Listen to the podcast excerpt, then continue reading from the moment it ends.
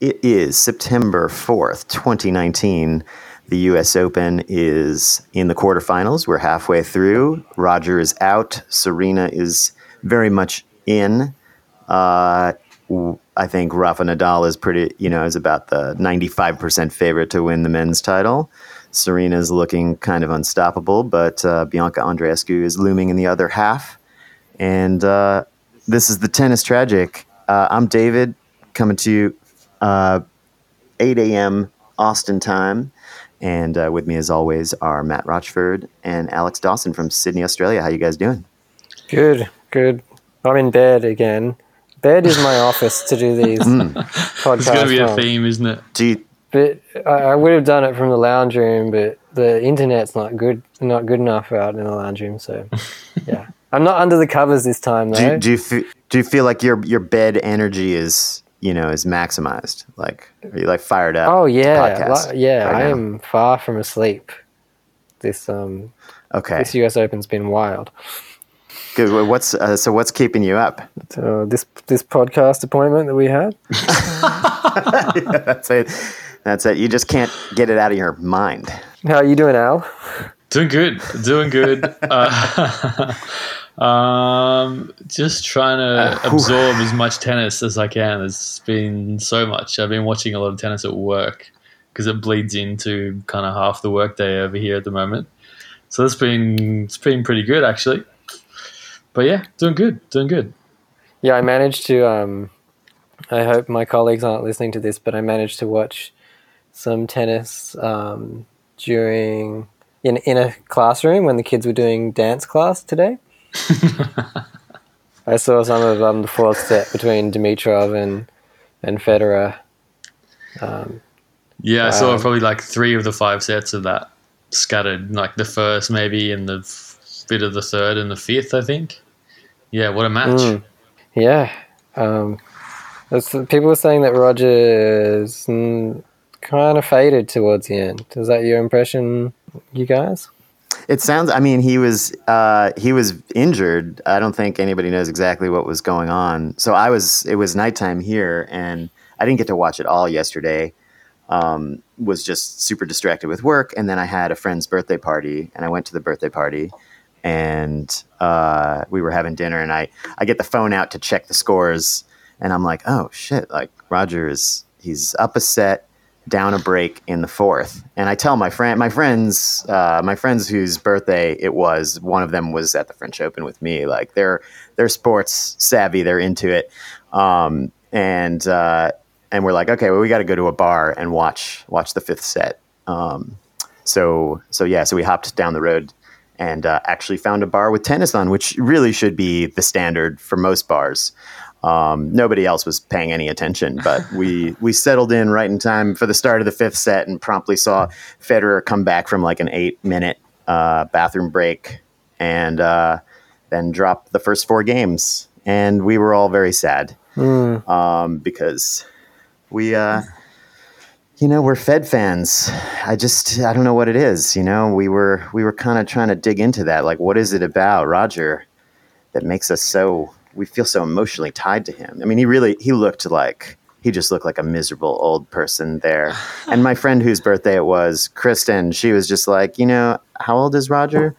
Um, and because Kristen just turned 38, and I think Roger's 37. So it was really, for those of us on the other side of 37, it was you know a little bit of a reminder of our of our mortality. I think that's that's kind of the Roger Federer experience right now. But saw that bathroom break. Just like the the knowledge that death is inevitable. that was a off court um, medical timeout, right?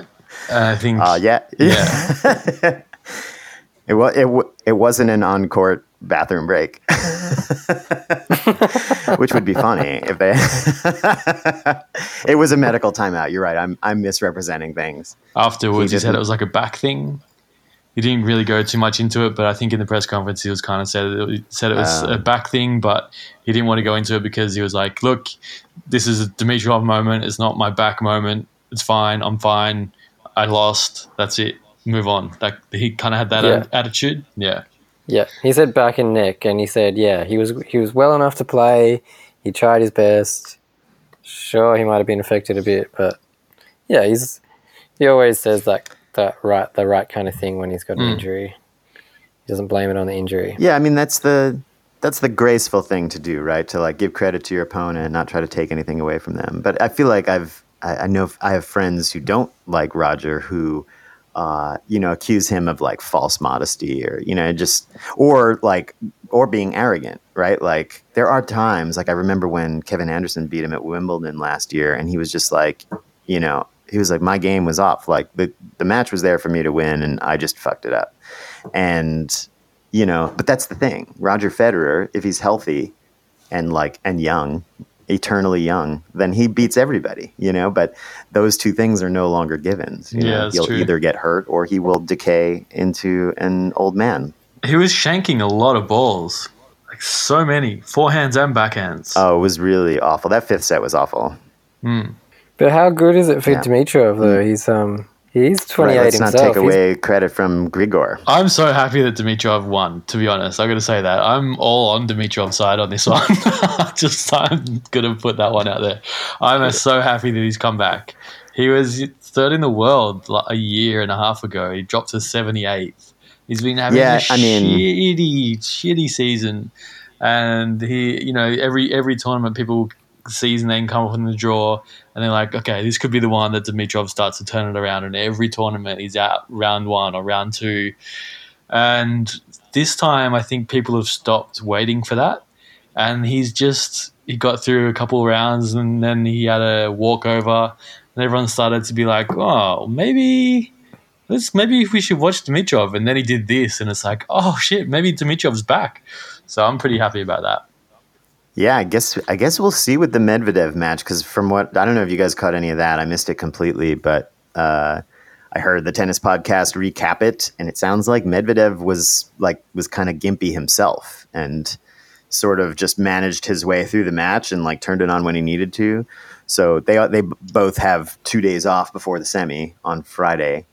he was injured too. he had a um, leg injury apparently, um, and and he said that he said that he needed to um, manage his manage himself a bit, like uh, play. He, he he called it playing ugly, like he needed to not play the fluid game that he would normally play, and instead be more calculating. Um, go for some winners he would normally go for. Go for some drop shots that he wouldn't normally do. That kind of thing. Yeah, he got a trainer out at one point and got his calf, like his quad kind of area, his quad taped up really heavily. And then he played a couple games and he got the trainer back out and just got them to cut it back off. And he's like, nah, this isn't working. This isn't helping. This is just like hindering me. Took a bunch of painkillers and then just, yeah, just adapted his game and played ugly, as you say. And I think Wawrinka didn't really know how to deal with it because it was just not this is just not what he's been playing. You know, he's just it was just a whole new Medvedev, and it Mm. worked. Yeah, Yeah, 'cause that's exactly what Medvedev said. He said, I tried to not give him any rhythm. Um, so he made the best of the situation. mm. Smart player. Um, What's his coach's name? Um, the, the, who's the ex player? Gilles Cervara, Gilles Cervara. Right. Yeah, um, he said that he calls Medvedev a genius. Oh yeah, right. Wow. That's no small praise. Hmm. I mean, when you hear Medvedev speak, you get a pretty clear impression that he's a very bright kid. But I remember, you know, he lost that final in Canada to Rafa where he just got drubbed. And I remember the commentar- the commentators kind of saying, like, he really needs to adapt and he's failing to do that. And that's kind of the difference between the top three guys and everybody else like their ability to like in in match you know adapt their tactics to what's actually happening uh, no matter what the expectation was. And it was like medvedev was just he was just trying to return rafa's serve from 10 feet behind the baseline first and second serve like not really mixing it up in any noticeable way. But then when he played novak in the semis in cincinnati all of a sudden you could see that thinking you know the the thinking bulb go on over his head. Like at some point in that match you know he started he was like totally running on fumes and he started going for super huge second serves. Like he Mm. basically was just serving first serves as second serves. Yeah, and he kind of he kind of cheesed his way through that match. Like that's that strategy it, it almost seems like like it's like you're not supposed to do that. You know it's too risky. You know if you start throwing in doubles you're just going to hand a game to your opponent but he felt like if I just throw in these, you know, these soft, you know, 100 mile per hour second serves, Novak's going to win every point. And so he adapted his strategy and found a way to win this match improbably against Novak, who was very much in form. And uh, here he is in the U.S. Open semis with Yeah. no Novak in sight. I've got him for the win. He's my pick. Yeah, wow. Even over Rafa. Yeah, I reckon this time he's going to come and he's going to problem solve problem solve Rafa in the final and win it. That would be such a great story. Because the other thing, and we've been talking about his game, but the other thing is his is his relationship with the crowd. Um, that's you know the, he's he's been copying a lot of boos, um, and you know it seems like people love to hate him, but he's he seems to thrive on that energy. And uh, I've noticed a bit of a change now. Now he's now he's been acknowledging the crowd, saying, "Hey, keep booing me. I like it. Um, you give me energy." And I'm just going to be my own person. And um, in that quarterfinal, I feel like at the end, the crowd were like kind of on his side. Yeah, I think he's won them over. I think in a few things he's done, you know, he's been he was pretty good after in that um, post match interview after Wawrinka, and also in one of the press conferences recently. Might have been after that one. He he said, "Look, I, you know, I did some stupid things in that in that first match where all the booing started. He's like, I'm trying to be better at that, but uh, off the court, I think the I'm a, towel? yeah, off a ball off the court. That's right. He snatched the towel off a ball boy, and then the crowd started booing him, and then it started from that. So, you know, it was it wasn't a good thing for him to do that, but the whole crowd booing you for that made him do the finger gesture after that, and then it was just reacting to each other from there. So, but um, but I think now he's you know he's expressed that he's like The yeah, I feel- finger was so funny. yeah, that was great. The finger gave the finger. yes. Yeah, but that was fucking classic, man. I, I, I have been replaying that moment for my friends when I try to describe how how joyful the Medvedev Feliciano Lopez match was to me. Such a good match. he like he extends yeah and it just it totally we were texting during that and it just flipped like energy wise it it like engaged on another level. Like as soon as medvedev started playing against the crowd like he he makes a middle finger gesture with his hand and he puts it up against the side of his head like as if to hide it i guess from the from the umpire and i think that was directed towards the crowd. So he Yeah. just at that moment he embraced it and then feliciano to his credit is just such a he's such a game competitor. He's like I want to beat the crap out of this kid right now. So they they went toe to toe for that match, and yeah, it was really high level high, high level stuff. The uh, the point that Medvedev won to secure the third set tiebreak was incredibly memorable uh, to me. He was like falling backwards out of bounds, and Fe- Feliciano hits this amazing drop shot, and you don't think there's any chance that Medvedev's going to get to it, and he somehow like changes direction, dashes towards the net like a gazelle, and like dinks this little half lob over Feliciano's head that probably Feliciano should have had. He thought he had maybe won the point already, and then wins the set, and the crowd just loses it because they are not on Medvedev's side. No. So uh, yeah, just had this energy that is missing a lot in tennis, and I think like helps bring you know non-tennis fans into the fold. Right? It's like it's like oh these these guys care, and it's like it's edgy now. Like it's personal. It's not it's not just like a you know two professionals going about their business. Like they Yeah, it's they want to kill each other, and And it's like the theater. Like the, what, what I love about it is, I think David, you were talking about it being like a wrestling match. You know, where you have the the wrestling Yeah. villain playing up to the crowd, and um, that's what's great about um, someone like Medvedev, who can bring that theatricality and that involving the audience. And it's not just a game of sports where the um, the players super focused on their own performance, but they also care about the energy, about the crowd, and um, their own personality shines through, and everyone, you know, it just makes the game so much more enjoyable. Yeah, and I think this is like it's really interesting, like how Medvedev has has embraced it. I mean, Medvedev has exhibited some kind of shitty behavior in the past, and you know, snatching a towel away from a ball kid isn't exactly a way to ingratiate your yourself to to strangers. But he he embraces that role. Like at some point, he's just like, "All right, give it to me." And his post match celebration, I think, was like a minor crossover sports news story, right? Because he just he's like got his arms extended and he's like bringing Yeah. the boos down and he's like basically taunting the crowd in the post match interview. I mean, you And never the see that in tennis. I reckon the crowd loved booing him at that point. They were like, "Okay, that's our cue to keep booing you. That's what this is the relationship we set up." Absolutely. I think, you know, I've learned this from watching sports my entire life, like how villains are villains are necessary. Like for you to really care, like you have to want somebody to lose. It's not just about wanting somebody to win or just wanting to see like a sport played beautifully at the highest level. Like you like it, it- things change when it starts to become personal and edgy like that. And maybe with Medvedev, maybe it becomes like too cartoonish or too expected, or possibly the crowd falls in love with him because he's such a ham. But um, Alex, I know this is like a big topic for you. Like Novak Djokovic retired in the fourth round of his match, and um, I'm sorry, in the fourth round uh, of the tournament. Uh, was it? It wasn't the fourth set. It was the third set, and he was down um, and he was clearly injured. He's been fighting an injury, and like the crowd starts laying into him, and it doesn't really feel fair given that he's this great champion and has accomplished so much. But it's like there's just this sadness about Novak. He doesn't embrace the the villain role, you know, like he doesn't want that. He wants to be loved, and I think that's that's sort of the sadness of of Novak. There's there's this kind of tragic element to uh, to Novak's incredible career. You know, like he just can't he can't get the love.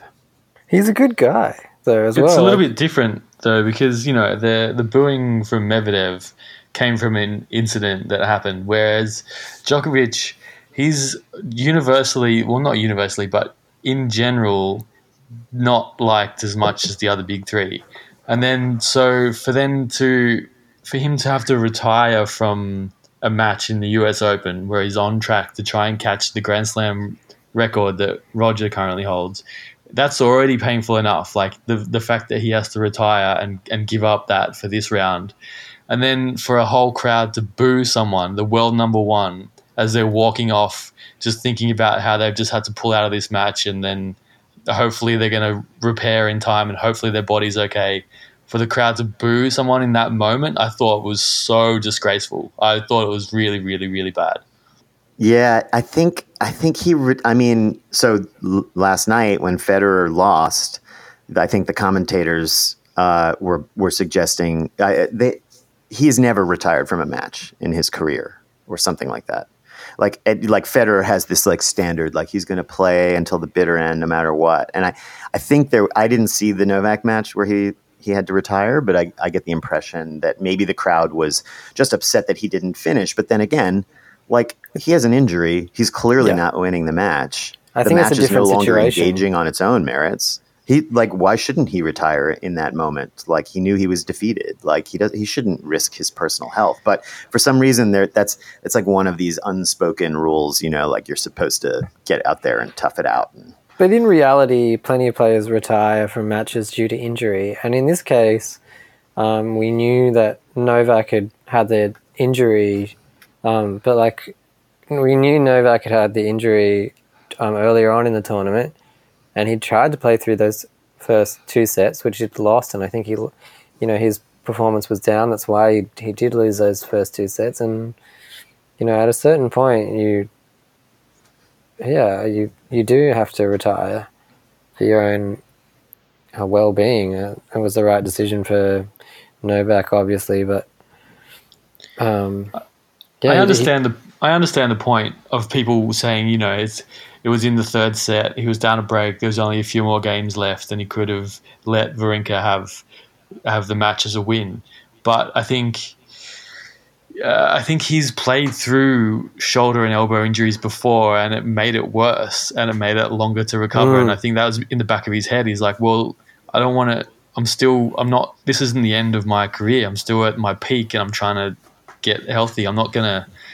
You know, that's maybe it's the etiquette to go for a few more games, but uh, 30, 40 more minutes of tennis could be. maybe that a was really already a few more games. Maybe that was Yeah, exactly. more games. That's Like, right. Yeah, yeah, yeah.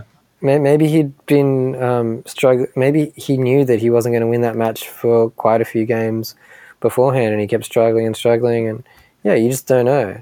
Like I know, Hmm. I I'd love to take the court at the moment to play a social match, but I definitely can't because of my knee. and uh, it's just not happening for me. I Yeah, mean, you what- got too what- much to uh, play other- for down the road, Matt. you got to heal yeah, up. get no, I like- do. Alex You and need I to go are like Andy Murray and go on the Slam, uh, challenger circuit, get back to health. I've had to pull out of our French Open and our um, Wimbledon and, and our US Open matches. Look, Matt, you can you can borrow my yacht. Uh, you know, play my, play in my challenger tournament. Take the yacht out for a spin. Oh, gee, thanks, Rafa. Heal up. That's amazing. I go to Mallorca and um, play your tournament and borrow your yacht, which is what Andy Murray did. He um, he lost to Matteo Viola in the third round of the Mallorca Challenger, also called the Rafael Nadal Open. um, and while he was there, he was offered uh, use of Rafael's personal yacht. What do you? What is uh, Rafa Nadal's yacht called? yeah, I really want to know. Actually, I'm googling Oh, it yeah, now, that's a but good question. What, want you guys could to it be called? The, Bull. Sea Bull. It'd be the yeah. the rowdy singlet. I don't. I don't know. I don't know if this information is public, but there is. A, I found a sweet picture of Rafa, like, like s- you know, rocking out on his yacht. Like he's just standing on the bow with his arms outstretched. It's too bad he's not like doing a beer bong. That would that would be nice. No, I mean he's got to he's got to watch his body. You know. Um, anyway, we'll we'll do we'll dig into that later, and you know we'll get back to you guys. Maybe we'll do do a special report on Rafa's Oh, not funny. on Rafa's yacht, not his knot. He's been Um, hanging with Tiger Woods as well. Tiger, Tiger Woods has been coming to his matches. Mm. Um, he he could he could take Tiger Woods out on it, and then they could play some golf together. That would be extremely um, aristocratic. Oh, it's called Beethoven. Yeah, I wonder what that. it's called Beethoven. You found it, Alex. yeah, yeah. I found it on the Business He Insider. named his yacht. Yeah. He named his wa- his yacht Beethoven. Okay, yeah. I'm gonna have to process that you one for a take little Beethoven while. out for sail if you like, Andy. Yeah, I mean, I maybe maybe Rafa sees himself as like the Beethoven of tennis, and you know, whereas you know maybe maybe Rogers Rogers kind of like the Johann Sebastian Bach. You know, he's a little bit, you know, it's a little bit mathier, a little bit more cool, cerebral. I don't know who Novak is. Mm. Maybe Novak is Bach. Machine like, cold, Mm. calculating. Who's Mozart? Okay, so let's give Mozart to Federer. I'm not enough of a classical music nerd to know, of that, but there's they probably should. I'm shitting all over the place, but they like should this, they should all get No, I like matching this. yachts. and uh, yeah, uh, they should name their yachts after classical composers, and maybe they have a different yacht line for you know a different kind of situation. But I think it's a fair comparison. I think Different I think yachts for five, different moods. 500 years from now, people are going to be watching these three guys, you know, recordings of their matches um, and uh, marveling at how incredible it is that the three of them and just keep going head to head and they just win all of the tournaments. Uh, and nobody, you know, there's a, maybe in the rest of our lives we'll never have a situation like this, a rivalry like this. Let's switch to talking about the women a little bit because I think we've we've been kind of ignoring them. And you know, Serena, Serena just she won her quarterfinal match against uh, Shang Wang. I don't know how to pronounce it. Do you guys know? Shang Wang. Shang Wang. It's Well, weird that's how- because That's how we say it in Australia. Okay, that's how they say. It. Yeah, I mean, Shang Wang. I look. I watch a lot of tennis, and I don't know who she is. I feel like, and she was top twenty. She's, you know, she's uh, she's twenty seven years old or something like that. And anyway, Serena just absolutely murdered her. You know, like like painted the the court with her blood. Uh, it was, uh, you know, like I turned on the coverage just to see how that match was, It was going. and it was already minutes. over. It was only yeah, 44 minutes. Yeah, they, they probably needed to get like a legends match out there just to like you know fill fill the time. I mean, it, it was over so quickly, and Serena's got that old dominant vibe, and it seems like nobody is going to stop her. And I think I think actually you know it's so much of how we regard these players has to do with uh, the stories around them, and it's not just about the individual. And Serena never had anybody who was on her level during her career. Like she never had a true rival. I, the the second most number of slams won during Serena's career is by her sister, and it was like seven. Um, so Serena Huh. just totally dominated an entire era of tennis, and she may win another championship here uh, at the uh, you know this coming weekend. Um, and I feel like it kind of you know makes the story like there's just less to talk about there. You know, like oh she she destroyed somebody. Um, you know, at least with Maria Sharapova, like it, you know, there's this kind of like there's this there seems like there's this undercurrent that Serena just wants to humiliate uh, Maria Sharapova every chance she gets. But Yeah, it feels more like a business rivalry. yeah, You know what I mean? It's just, yeah, I mean, it's not a true rivalry. Like, even though Maria's won a number of slams and was a great player in her own right, she just could never compete really head to head. She's lost how many matches in a row? 17 or something? we we almost saw um, Ash Barty play against her in this tournament. If if she'd beaten Chang Wang in the fourth fourth round, she would have played Serena, and then that looked like it was going to happen at Wimbledon too. But she lost to Alison Riske, Right. and um, yeah, but it, no one looks like touching Serena Williams. She is yeah, I don't, she is I don't, so hot right now. and uh, so she gets Elina Svitolina in the semis, and Svitolina is playing great as well, actually. Yeah, she's playing great. She's got the Gems Life mojo going for her. She seems happy and uh, and ready to roll. And she's had some big wins. I mean, she beat Konta. I guess that, that's been a one sided matchup, but beat her in straights. I just don't know. Like, she can't hit it through Serena. And is she, you know, I, I don't see her with a real chance in that match. It, um, Andreescu is the player left who I think has a legitimate chance to beat Serena, but um, we'll see. She's she also has to get through uh, through a quarter and a semi, so um, there's a little ways to go for for Bianca. Um, I had asked both. I had asked you guys if the over under on Bianca Andreescu's slam count was ten. And uh, and Matt said under, but Alex said over. So uh, Alex and I are aligned on this one. Like I think Bianca could be an be- all-time yeah, great. I mean, you guys are you guys had just seen her play. I play her fourth round match, and I didn't see that. Mm. Um, so maybe maybe that's fair enough. I just it just over ten slams would make her one of the greatest players of all time, That's right. like up there with Steffi Graf and Serena Williams and Martina Navratilova. Um, yeah. So, So- it's a big ask for sure. And it also, who knows, like, you know, maybe Coco Gauff becomes a greater player and maybe somebody else is in the, maybe there's, you know, there's a bunch of players who are able to beat Bianca. And so the assumption, it, 10 slams is basically saying like that, yes, she will be one of the greatest players of all time. And that is, I, I realize that it's totally premature to assume that about anybody. You know, I mean, she's she's 19 years old, I think. But I I have Yeah. this feeling with Bianca, and I realize that this happens sometimes. This has happened with male players too, where I just I get excited about the potential. You know, like Shapovalov when he beat Rafa a couple years ago, and I just think like, what if this what if this player is actually one of the greats, and we're just seeing the start of it. Um, and I, one of you guys was Could be. pointing out that that Bianca hasn't lost an actual full match since February or something. something like sounded something Yeah, absurd like that. that's right. How is that possible? She's retired from a few, so I think she's going to be the Rafa of this generation. So injury is going to stop her. Nothing but injury is going to stop Andreescu. so, so she retired Yeah, I mean from, that's always a from a few tournaments, but every match and tournament she's finished, she's won since the late February or early March. Yeah, up until now. Right. And she's something like six and zero or seven and zero against top ten players. So it's not like she's just finding a way. She's getting lucky draws and beating scrubs.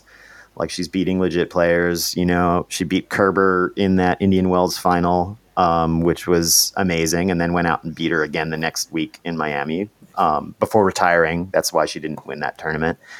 Um, and then, of course, she got the win against Serena, but it was a retirement from Serena, which was really unfortunate because that was that was a juicy matchup I wanted to see, and hopefully we'll get it again in a few days. But still some we matches left will if she makes the final, and um, if Serena beats Svitolina, and if Bianca Andreescu gets past Elise Mertens in the quarterfinals, who incidentally Mertens has made the doubles semi-final with Oh. Sabalenka, so she's having a fantastic tournament. Wow, the double the double is in Um, play for Mertens. She could win singles and doubles. The double, the double is in play for Mertens, um, and the other quarterfinal that we haven't talked about is Belinda Bencic, who took out Naomi Osaka, um, and Donna Vekic.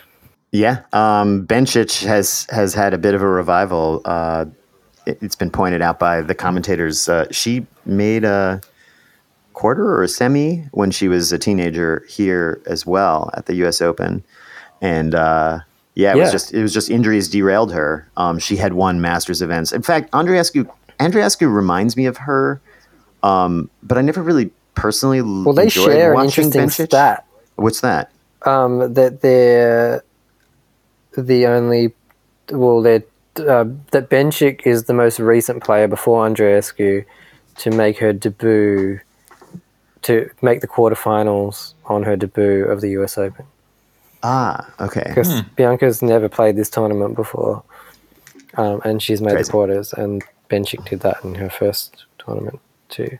Yeah. Um, they kind of like they have similar. I find I think they kind of have a similar appearance, the two of them.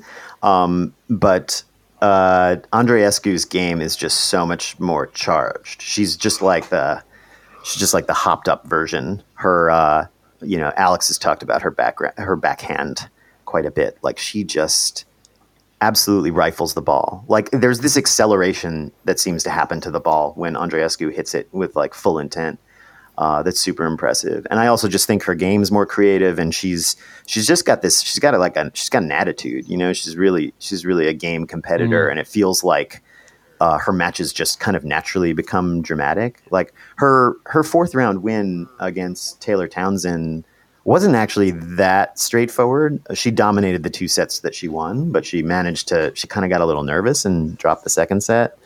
Um, but I guess it, it's still telling that really that match was in her hands the whole time. Like like Taylor Townsend really didn't ever seem like she was in control. Um, and I feel like that's the way it is with the greats, you know, like we were talking about with Federer before. If he's on his game, it's just his match, you know, um, against everybody except those top guys. Well, yeah, Townsend beat Halep with a really strong serve and volley game, and then everyone was like, "Oh wow, she's going to come out and play serve and volley. It's going to be amazing." She tried it for the first few games, and and Andreescu just totally made that irrelevant. She was just passing her left, right, left, and right, and it was just not working. And so it made it forced Townsend to just re-evaluate and just completely change her game and stay at the baseline and just change everything and adapt to what Andreescu was was was laying down. It was really yeah, it was really interesting to watch. Andreescu just forced Townsend to change to change what she was doing. Yeah. And, It's and great that Townsend um, plays that that style because it, it makes a more interesting match. But um, no match, it didn't work. Yeah, it almost seemed like she gave up too quickly. Like, I mean, so much of what I didn't watch any of Taylor's earlier matches, but it sounds like that was really a big key to her success. She was just disarming people, and then like Simona Halep, just for whatever reason, didn't did, failed to adapt in in that match.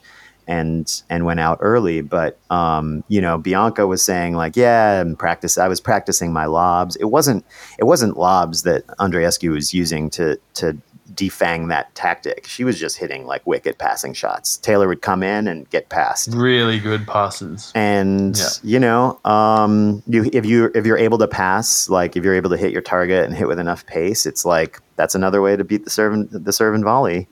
Um, and uh, so it was interesting. And then yeah, Taylor like adjusted her strategy and was just went back to like baseline tennis, and then managed to win the second set, which kind of suggested maybe that um, Bianca was a little thrown off. Like she was expecting a certain kind of play and wasn't getting it, and uh, she had to then readjust her game. Um, so it's kind of fun to see that that that sort of thing happen on the fly and Yeah. recognize it. I feel like like my my tennis nerd level just like went up a little bit, you know, because I can identify those tactics and like you know see players reacting to them and that sort of thing. her returns were so good in that first set. It was either she was either passing it super hard and low down either side, or she was just putting the return really short and at at Townsend's shoelaces, like before the service box. She was returning them and they were just dropping before the service box. So Townsend would come in to do a volley and she'd have to pick it up off the floor to try and get it over the net. And she was just putting it in the net every time. It was great. It was so, her return game was so good in that first set. Yeah, I hope I can catch the uh, the Mertens uh, quarterfinal. Elise Mertens apparently has lost fewer games than anybody else in the tournament. I think on either side, um, and Hmm. she's in the doubles mix still. So that's uh, really impressive from her. But I just feel like Mertens is a, is one of these players.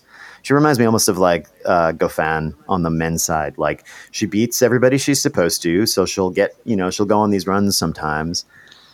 But at the end of the day, she just doesn't have the firepower to really mix it up uh, at the end of a slam. She's- and I feel like Andreescu should probably beat her pretty easily, but we'll see.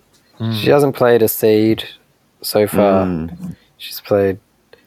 She's she, yeah. She's had easy matches. Teichmann from Switzerland, then Kristyna Pliskova, the less accomplished of the Pliskova The, less, sisters. the lesser Pliskova. Um, the, um, Petkovic, who used to be good, and Pekko, Pekka's And, game, I was thinking about cinnamon and chocolate babkas now. what's that out? Uh, no, I'm just thinking about a Seinfeld reference. Cin- The cinnamon and chocolate babka. The cinnamon is the lesser babka. I love it. Breaking out the Seinfeld reference for the U.S. Open. yep. I mean, they're they're Right on. identical twins. So, like, how's that feel to be like to have the the identical DNA of another human being who's just much better at tennis than you? Yeah. You- Um, We'll get our team of I mean, psychologists on it. pretty good though. Yeah, I mean, it doesn't seem like either one of them margin. really has much in terms of emotion. So I think, you know, everything's just perfectly neutral all the time. Maybe. but, but what goes on inside their head? Like their heads, they don't have the same head. They don't. That's not the way it works with twins. anyway, I'm sorry. Know, but they do maybe have a psychic connection with each other. Do they feel the loss of their sister? Yeah, maybe maybe Kristyna's pulling Karolina down. The cinnamon babka is, you know, just diminishes the chocolate babka. I mean, they come from the same They're both very good tennis Flower, players. the- the same- Both very good, and they're making a lot of money out there. Yes. One of them more so than the other. hopefully having fun because that's the main thing. Do you think they have a shared bank account? what What are their yachts that wouldn't called? cause any problems. Cinnamon and chocolate. Those are the yachts. I'm totally just going to think about them as, and that's going to be attached to the Pliskovas in my mind now for a while. I think.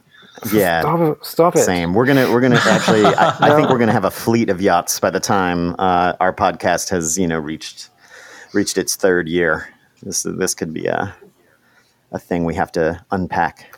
Yachts for every Yachts for everybody. We'll, have the names of.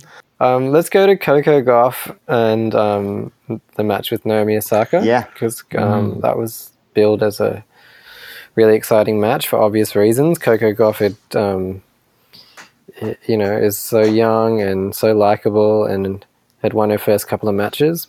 Um, but yeah, she got she got hammered by Osaka, didn't she?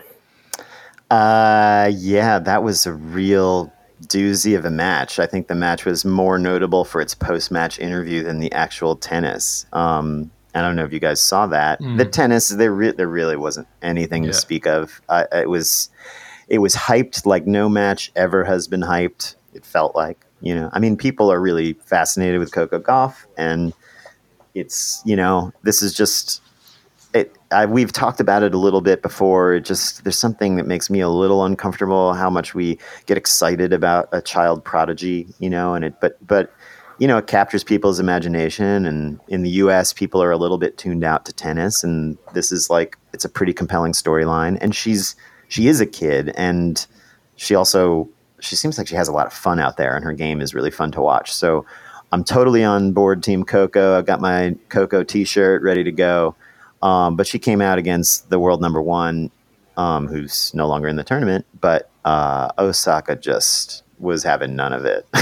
she was, she was like, it's, and it, I think what was interesting to me was seeing Naomi Osaka, who's 21 years old, which is also very young. Uh, in case you don't know how age works, um, Naomi Osaka is also very young. And but Naomi by compare Naomi got to play the elder statesperson for the first time, and I, it was really it was really interesting. And I'm curious what you guys think about that uh, that post match interview. Um, did you guys catch it? I couldn't Yes. actually see where they spoke to Mary Joe Fernandez together, I s- but I saw where um, where Naomi came over um, to Coco and said, "Hey, let's do this interview together. The people are here for you too, and I think you know we should we should front the media together on court." Um, so it was lovely. It was a beautiful Yeah. I thought it was Yeah, really uh, graceful. yeah. What what do you think, Alex?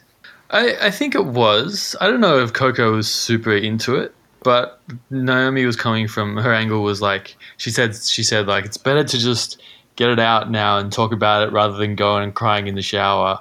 Uh, you know, these people are here for you. Do you want to come and do this interview? And Coco's like, oh, I'm not sure. I don't know. I'm just going to cry the whole way through. And Naomi's like, look, it's it's better to just do do this and you know. And but uh, I mean, I don't know. And the whole time they actually talked to Coco, she was just properly crying, like couldn't breathe properly, and was, you know, it was just felt like maybe she should have just gone back to the change room and had some time to herself. I don't, I don't know. It was it was a really nice gesture, and I do see it from that angle. I'm not trying to like put it down or anything, but part of me is like.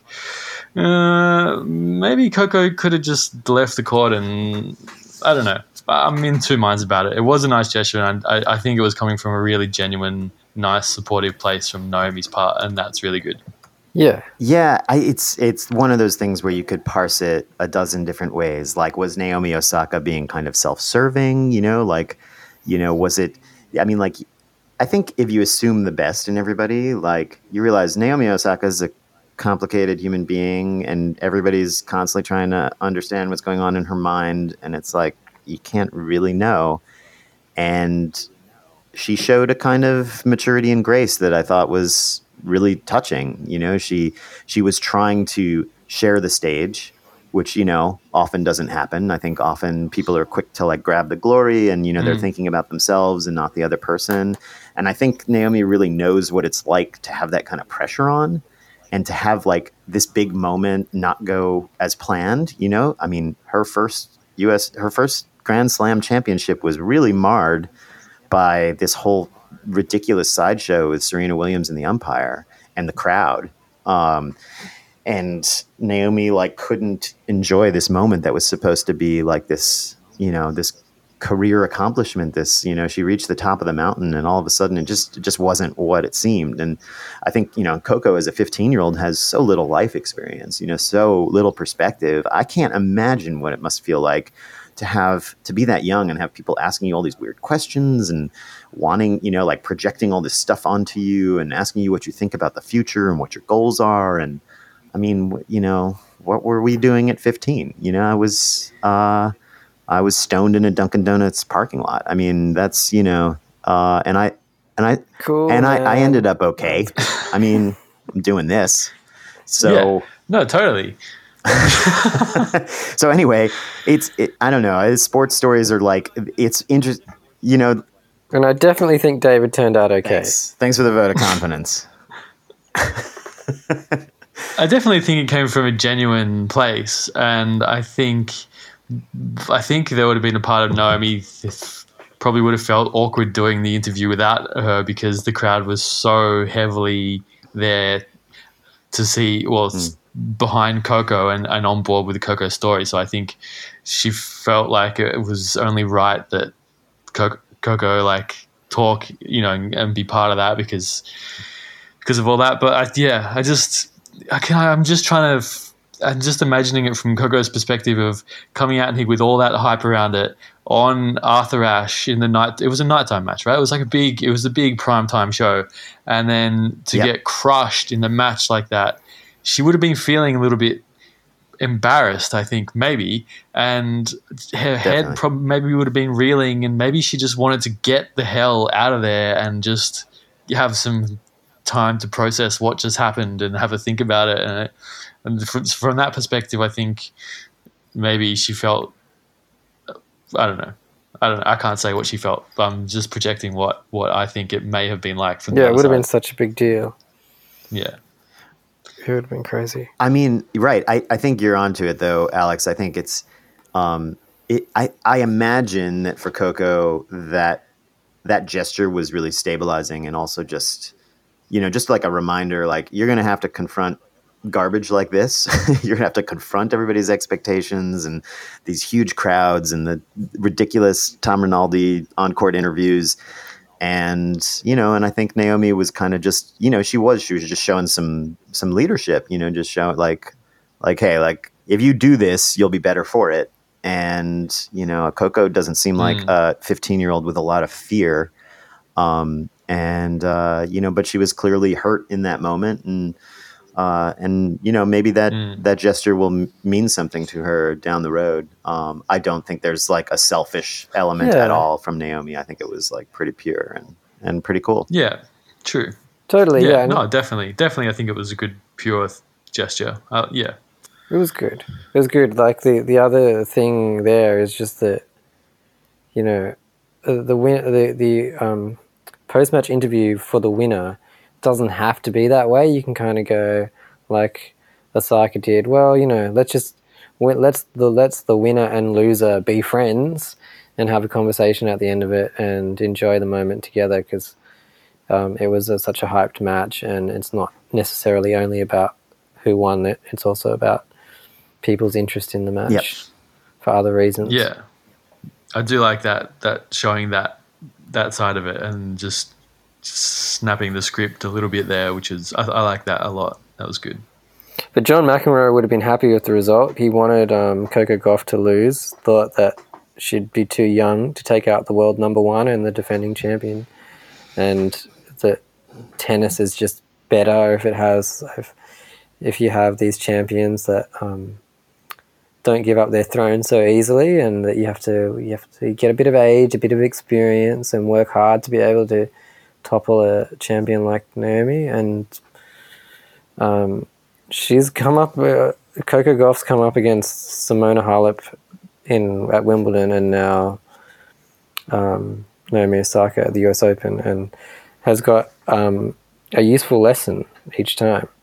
A useful tennis Yeah, lesson, Yeah, I mean, which was gonna it's gonna help d- her out. yeah, I think you know McEnroe's also kind of suggesting like, do we really want this story to just go straight to the ending? Like, do we want it to be like, oh, she's a Grand Slam champion now, Yeah. and now, Yeah. like, well, she's going to win every Grand Slam from now on. Um, which you know, I, at at 15. 15. Yeah, starting at 15, she's gonna she's gonna win 70 of the next 72 Grand Slams. I mean, it doesn't seem to me like she has. I mean, she she's a pretty impressive player, but she doesn't have that kind of like physical edge that would make me think that she's just going to dominate the sport for generations, like like the current men's crop, you know. But uh, yeah, I don't know. There's something like this is something I realize is new for me as a tennis fan, like watching the young players come up and be in getting invested in them. You know, whether or not it works out, like feeling like Bianca Andreescu might, if things go well, be one of the all-time greats and somebody I'm going to enjoy watching until I'm like 55 years old or something. Uh, that's a scary thought, but um, you know, then you, you just there's a different kind of inve- investment, right? Like I came to Federer late in his career. I missed his first 14 slams or whatever. So my perspective on him is totally different. It's not like I watched him as a moody 19 year old with the the long hair and the headband smashing rackets, you know, like suddenly figuring it out. Um, you know, I came to him from a very different perspective. So, anyway, Coco Gauff, there will be more. there will be more slams, and you know there have been a lot of teenage prodigies who've come and gone, and injuries happen, and just kind of seems like in the women's game in particular, there's there's players who have their moments, and then just kind of you know they, there's been it's been hard for anybody to like maintain consistency, you know. Um, so it'll be interesting to see in the coming years if if one of these players like really takes the takes the wheel and kind of you know runs for a while as the as the champ. But like right now, it's Naomi Naomi and Barty just keep switching number one in the world, and it's kind of like whoever loses first in the tournament loses that position. It's kind of awkward actually. Yeah, it looks like Ash Barty's going to be number one, year end number one Mm. now because she has less ranking points to defend for the rest of the year, and she's got um, enough of a lead that really only Pliskova could catch her. Right. So our slam champions are Halep, Barty, and uh, who won the Aussie? I'm blanking. On the women's side, S- somebody beat Kvitova. Um, Osaka. Osaka. Right. Yes. Yes, that's right. Yeah. Yeah. Osaka, she won two in a row. So we're gonna have a, a fourth women's champ, Um, and uh, but yeah, on the men's side, it looks like it might be Rafa with two at the end. Surprise, surprise. or it could be Medvedev with his first Could be. slam. Could be lots to look forward to. What did you guys Yeah. like in fashion so um, in the next little bit of the open that we've seen? I definitely don't like what uh, Grigor Dimitrov was wearing last night. What do you guys think about that? Well, yeah, that's what I talked about on the last episode. The the rugby league style Nike jersey. I don't like it at all. With the V neck. It's like the the, V neck, yeah. Yeah, it's got that um, black, black, white, purple, and they got the yellow trim on the Nike and on the sweatbands. It's um, it's very loud. What I do like about it is the the pr- the print is kind of like it's got this messiness, like it's been kind of been painted on. I think that's cool. You know, yeah, I noticed that too, but I kind of it looks a bit like someone's dripped something on there, which is you know I guess it's kind of okay with it. Yeah. And the other s- on the other Like a hand, it like looked like has someone's painted- like some snot or something fell on their shirt. or or a snot. Yeah, okay. yeah, I mean, I think there's there's something to be said for wearing a really hideous outfit and then having like the greatest moment of your career, um, which you know might be happening to Dimitrov wearing this this purple and gray thing that I'm posting in our chat. he always picks the loudest of the options. Every time there's, you know, with the Nike range, there's always like three probably options of shirts. And he always goes for the most loud, obnoxious one. Remember when there was last season, I don't know which part of the season it was, where they were doing the pink and pink and black, and most people picked the, the diagonal line. Pink, one side was Right. pink and one side was black, but there was another version which was all pink with just a black stripe across it, and and Dimitrov was like, Hmm, "Yes, that's yeah. me. That was the one. I'm gonna go pink, pink, pink shirt, pink shorts, pink shirt. Yeah, Yeah, I mean, maybe it's because his personality is like he's he's you know he's a little bit plain. I mean, he's he seems like a very nice guy. That's that's all I ever hear about him is that he's just like one of the most genuinely decent, you know, thoughtful, pleasant people on tour. Um, you know, which doesn't always differentiate you. So maybe you know he's picking some style choices within the little Nike allotted bubble um, that allow him to express a different part of his personality. And you know, I'm into it. yeah, I'm into it. Two players that aren't um, in the Nike bubble are um, Dan Evans and Bublik. Um, what's Bublik's first name? No idea. This is like a tri- Uh, Trivia question. Mikhail? No, that's that's Kukushkin. Babka. That's Kukushkin. Yeah. Anyway, Bublik, Bublik and Evans both wear. Alexander. They both wear Oh, yeah. This is n- new. Um, this new clothing line, um, clothing company. It's very good. It's um.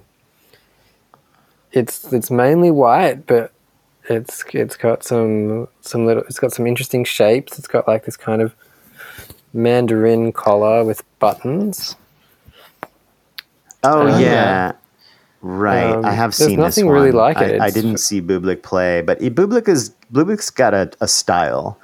Um, you know, I mean, he's tattooed. He's I remember at the Newport tournament, he was wearing these colored sleeves. Um, and yeah, there's some this this one kind of looks it's strange. It's almost like a blouse. I feel like because it has this this fold on the top, the buttons and the, the little folded area. I don't know. Yeah, I, I think I think the tennis podcast guys were ripping into him, ripping into Dan Evans about looking like a doctor or something. but, Uh, but I like it. Yeah, I'm I'm into gonna try to find a Dan Yeah. Evans picture. Oh, it's actually it's actually I've been saying oh so so it's based it comes from the the Japanese word Hmm. yoroi, um, but but because of the X factor that it it incorporates scien- scientific elements into the design, that yoroi becomes yoxoi. It's the performing Ah. sportswear for the warrior of the 21st century. We believe that I passionate it. tennis Huh. players are modern time Okay. samurai. All right, so there's a little bit of thought. Okay, so that's why it's got these like, yeah, this this like y- that blouse kind of fabric, extra extra bits of fabric. Right. Like, There's also, do you know what the, the term have? is, Matt? Uh, since you have, um, you're our resource for obscure fashion terms. There for that button collar that goes straight up because I, Federer has worn those numerous times, and I've had a shirt like that, and I kind of, I kind of dig dig it. It's, it's sort of like an unnecessary buttoning. Um, like you wouldn't I, uh, really open it, but. Mm. Um, I mean, maybe like you know, uh, Benoit Paire would open it, Yeah. but Roger Federer, it's it's going to be buttoned up. Um, so I, I just sent you guys a pic. Yeah, there's a term for it. I don't Yeah, I know like what the term too. is, but it's just like I mean, It's not like a those, grandfather but, like you have it? that on What's a that? polo shirt too. Sorry, grandfather collar. Uh, I'm I'm just looking if it's just grandfather collar, but I think that's something else. Go ahead, Matt. I think so. There's the round collar is a mandarin collar, um, which these shirts have, but the button-up part. I mean, We've, we've entered into the live fashion research segment of the podcast. I just sent you guys a picture uh, in our group chat of uh, Dan Evans standing with Roger Federer and Kobe Bryant, and uh, it's pretty funny. Like Dan Evans just looks completely out of place. Like he looks like he's he's the caddy. You know, these these two sports legends are about to play a round of golf, and Dan Evans is there to like carry their luggage. You know. Um, yeah, it was pretty funny. Like Kobe Bryant was was like doing some guest commentary uh, this week. You know, I feel like uh, that's like a an, a classic ESPN move. They're like trying to get other sports people like into the mix to kind of make it, you know, make tennis seem a little bit more hip and cool to the kids. You know, like hey, basketball players like tennis sometimes, and uh, you know, co- yeah. And so you know, I actually like. I think that's Yeah. a cool move to get some different voices in. You know, so it's not the same old, you know, folks who played tennis 40 years ago that nobody's ever heard of yapping away about it. I think we've also had um, other American. I mean, it's for so New York. Like, uh, I guess it is really important for the celebrities this um this tournament because people like um, Samuel L. Jackson and Vivica A. Fox and Ellen have been um, tweeting and commenting on the performances of um, Serena Williams Yeah, and Taylor um, Townsend. Yeah, I guess that's an aspect. That's an aspect to the So- U.S. Open. I mean, the crowd is very different in that way. Um, and I don't like. I don't know. I, I guess for a lot of people, that makes it seem more glamorous, right? Like seeing seeing celebrities there. Um, you know, and but I, sometimes they just like show people like hanging out in the lower decks, and it's just yeah, like the the cost of really good seats on Arthur Ashe is astronomical these days. So, um, I don't know. It, like it'll be thousands of dollars for for How a much ticket are we at, at the about semis here? or finals. Yeah, like upper deck tickets are going to be like the worst seats in Arthur Ashe will cost you six hundred dollars list, which is pretty crazy. So Hmm. Wow. I think What's the the Australian Open final tickets like? Yeah, I think it'll be like six hundred bucks or I something. think it's not like, so expensive. Like so, the worst seats for the final in the U.S. Open are like good seats for the Australian Open. That's kind of the That's kind of the the balance there. Oh, okay. So um, Hmm. got to keep keep our eyes out for that Australian Open on sale Hmm. date. Get some get some tickets. Looking forward to it. Sydney also. I'm thinking I should come up for Sydney. Join you guys. That'd be fun. Cool. Do See it. Alex gonna go. Yeah, Minaur should. defend his crown. Yeah, we're the official uh, Australian, the official Yeah. o- oceanic swing podcast. Uh, We won't go to Brisbane though. I will don't we? know. Mm, Maybe not. Is Not- Actually, I could be. I mean, I haven't been I could be Bris- keen to be to honest. Brisbane. And the ATP Wait. Cup. Yeah, that's the thing. We don't know what's going on with the ATP Cup. Like Perth lost the Hopman. I really I want to go to Perth, and that seems like a great opportunity to go out there. But that event no longer exists. So, um, so we'll see. It's a little bit of a a little bit more of a Mm. trek. But then again, when you live in Australia, everything's a trek. So Yeah, it's true. It is really nice over there. Cool. There's some really nice spots. Margaret Alright. River as well. It's great. well, maybe we should wrap up. It's been it's been a good hour. um, and uh, I don't know. I don't know how to say how to how to say goodbye on a podcast. Great. You know, like uh, I feel like you know we might we might actually have you know somewhere around ten listeners now total. I don't know if they're going to come back, but we're building our audience, so I feel like we owe it to we. This is where we say, "Come back." This is the we'll come back next episode, and we'll talk about the That's end right. of the U- US Oh, yeah, I guess, right, we would be teasing the next thing, episode. the hard, the indoor hard courts. Um, yeah, we Indoor hard courts. That's what we got to look forward to. Yeah, Shanghai. Um, that's a good time when you're in Australia. Like you can actually follow those events. In the U.S., they're like in the middle of the night. So, Yeah, um, so that's right. All ten of our fans, like, come, you know, follow, keep following us. Stay tuned. We're gonna bring you some exciting. we, we promise we'll we'll get better and smoother. yeah, exactly. and funnier Yeah, I don't. and more knowledgeable and more interesting. I don't think uh, the, the last three. I don't think we need to do really much. You know, I think we're kind of there. Uh, hey, um, to take us out, let's hear from um, let's hear from Andre Rublev's um, uh, One Direction cover band from 2017. Yeah. I, I lost it when I found this. I didn't find this. Ben Rothenberg, I think, wrote about it a couple of years ago, and so, for some reason it started getting mentioned again. I guess because Rublev's been going deep. And then he reposted the article, and he there's a link to the YouTube in there. And oh wow, I saw this, I lost it. It's so good. Yeah, play that, Matt, if you've got it. He's had a great tournament, Rublev, and um, Love Rublev, He took a- by the way. he yeah. took out Kyrgios, yeah.